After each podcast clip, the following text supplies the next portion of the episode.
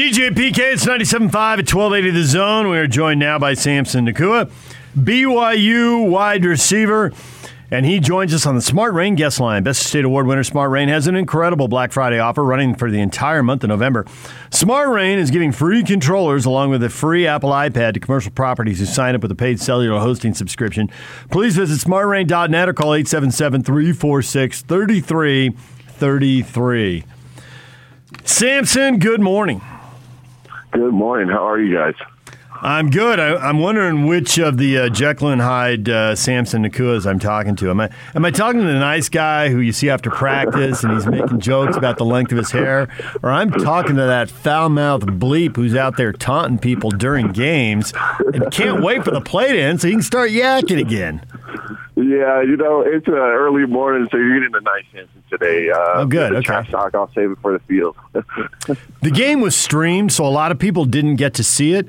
But Samson, they got under your skin or you got under yours because every time they took a shot at you, you and some dude, and it was different dudes for their team, were barking at each other. And when you finally bait one of them into a 15 yard penalty, and I saw you got up, get up, you knew you did it. It was like your goal, your mission at that point was to get 15 yards on that guy.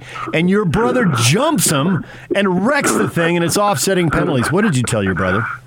Oh my goodness! I was gonna slap him in the back of the head. I was like, "Bro, what are you doing?" I was like, "Coach, it doesn't say stay calm and collected." I was calm and collected. I was ready to get the guy, and then Puka came and saved my butt a little bit. The little big bro just watching out for me, thankfully. but it was all good. You know, uh, I think we went down and scored on the drive, so you know it was okay for him to do that. I wasn't too mad. But uh, we saw your brother got a little banged up. How's he feeling today?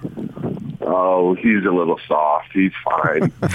he's just being soft. I, I I went to the tent after and I slapped him. I was like, hey, stop being soft. I was like, not in the South. I was like, everyone's already on our heads right now. So I was like, we can't be soft.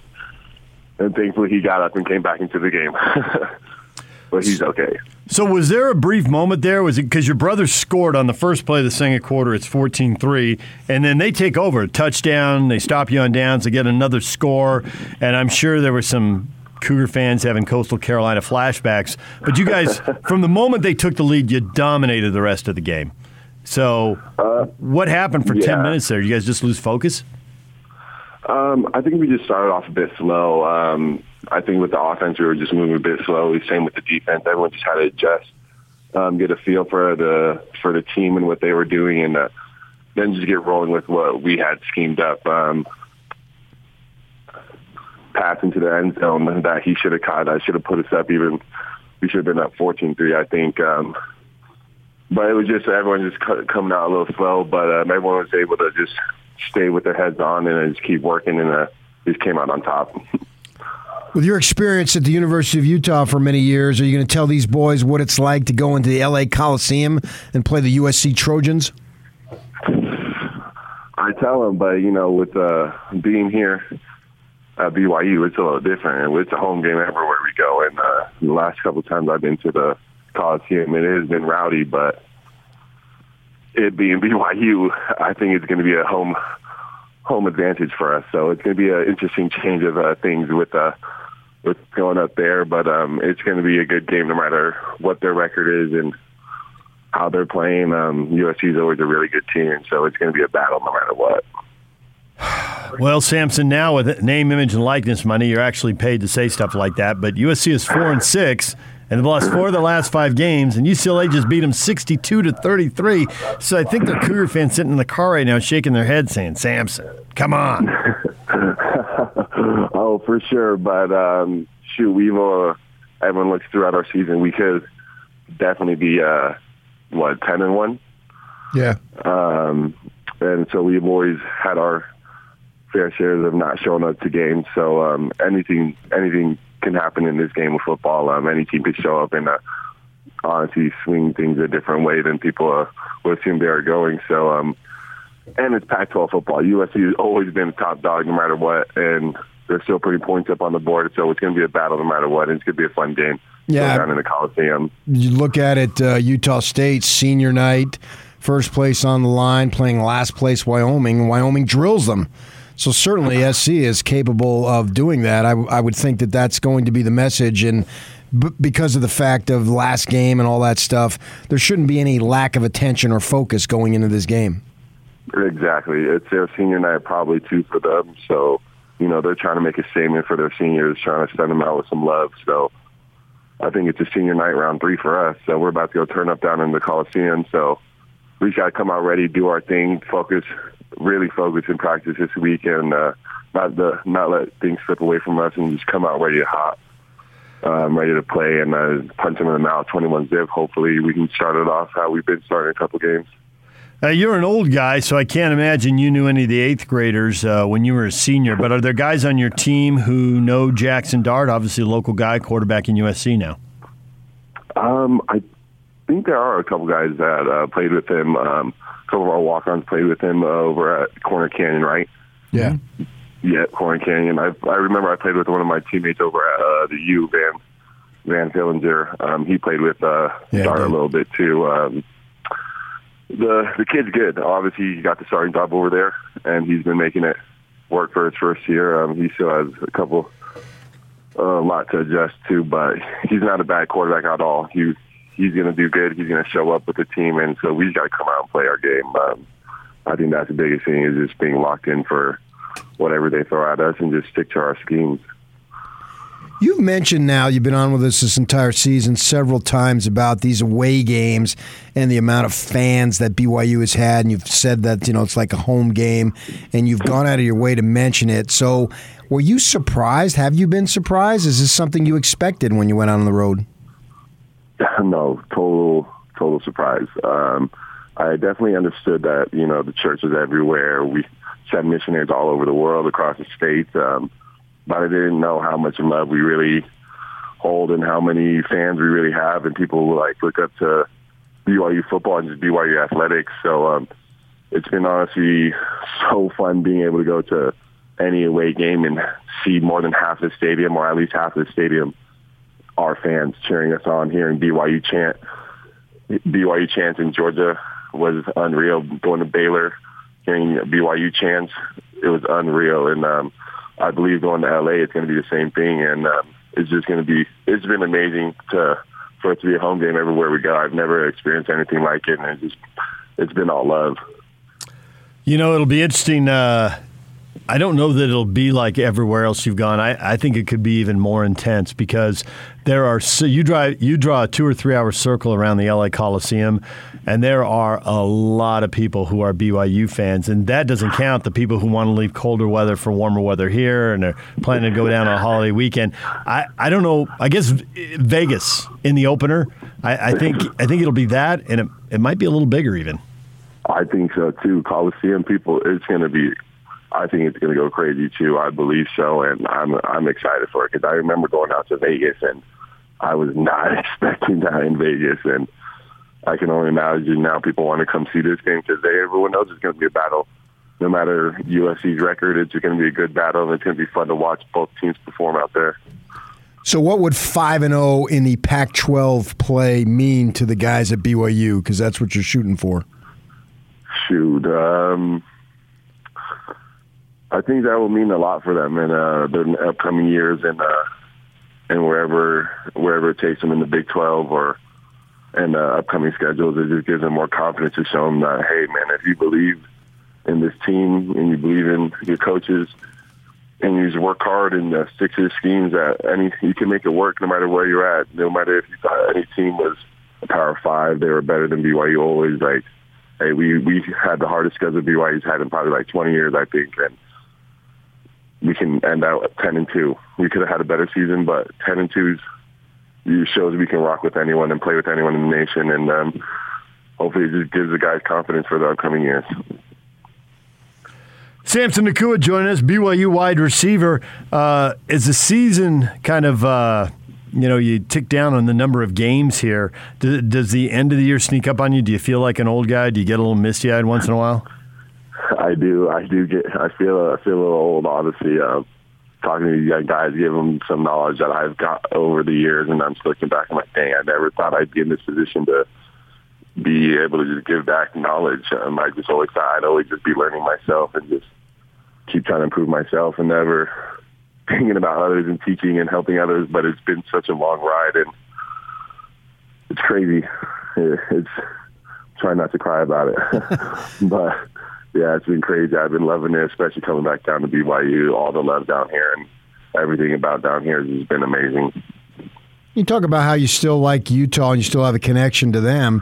Has this sort of been the best of both for you because you're winning at a high level? You beat Utah, and now it looks like Utah has got a realistic shot to, to go to the Rose Bowl. Yeah, yeah. Those exactly. guys about to win the Pac-12 over there. Those my dogs.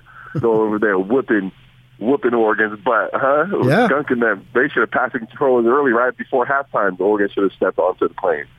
Shoot, those are my dogs right there they've been killing. It. I went to Sunday yesterday. I went to go visit some of them at least and go just go get some breakfast with them and eat and catch up.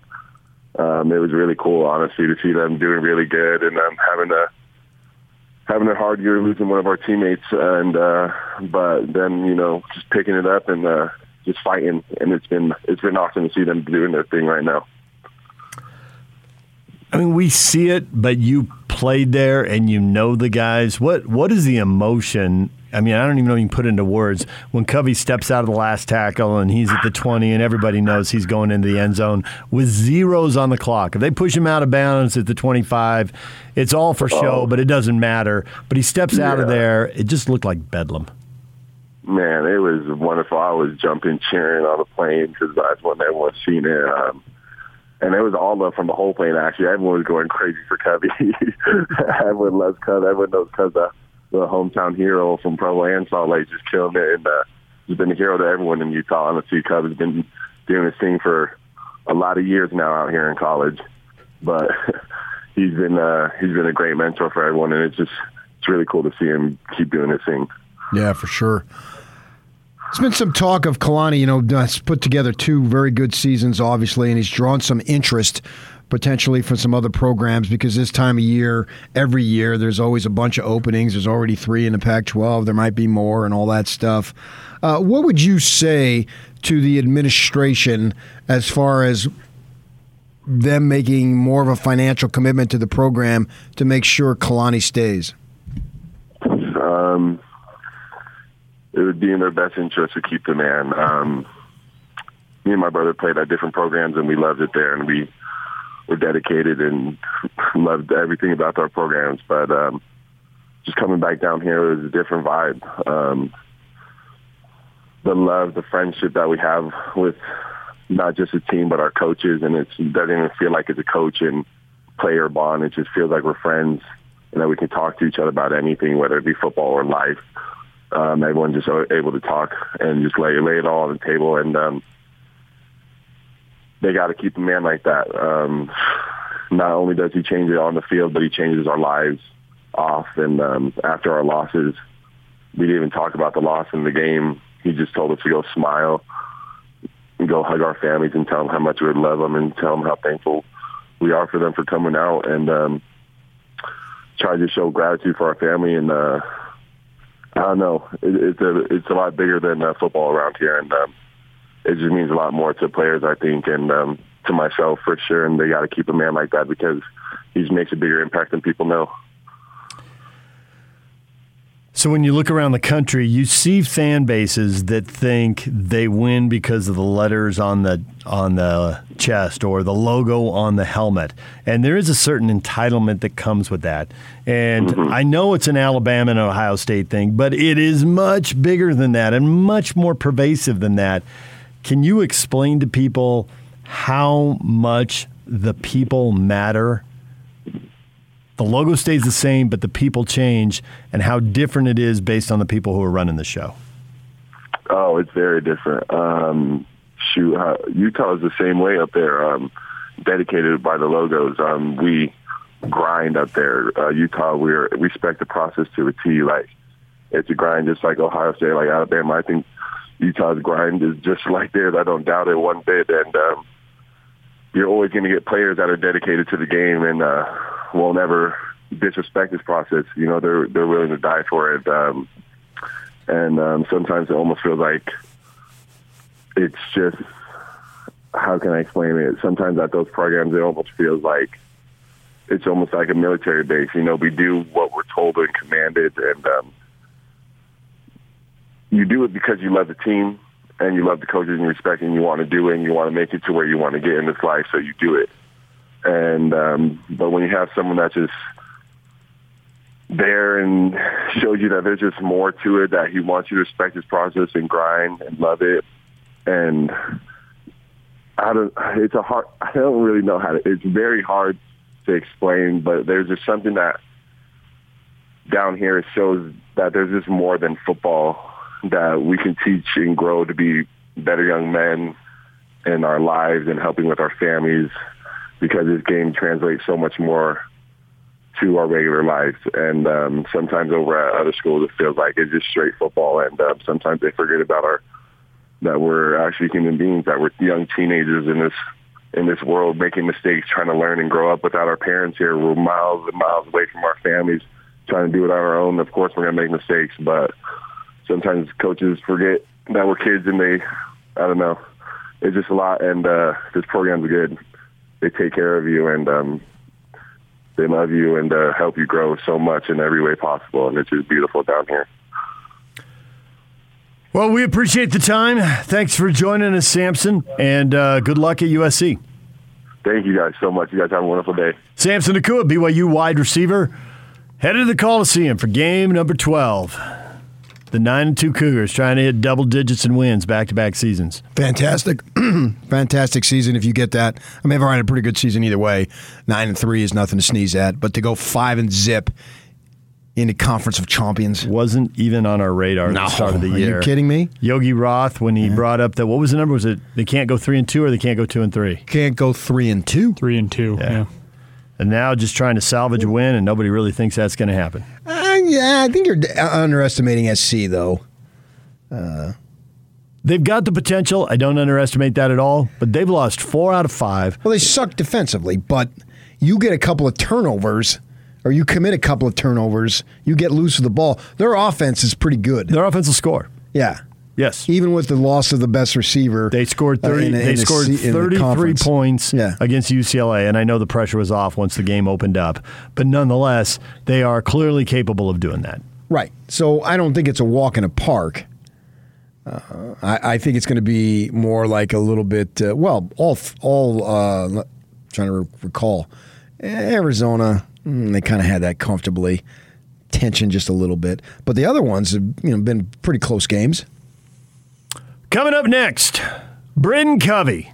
You were wondering if he flashed the O in the end zone, and uh, I got people sending me still shots now. Apparently, there is a question he did something that looked like that. You did not imagine it. Okay. Now, what exactly was he doing? Was he flashing the O? There's one other possible explanation. We will get to that next. It's 97.5 at 1280 The Zone. Nick Ford at 9 o'clock might be able to answer the question. Maybe Britain told him. We'll ask Nick, too. DJ and PK, it's 97.5 at 1280 The Zone.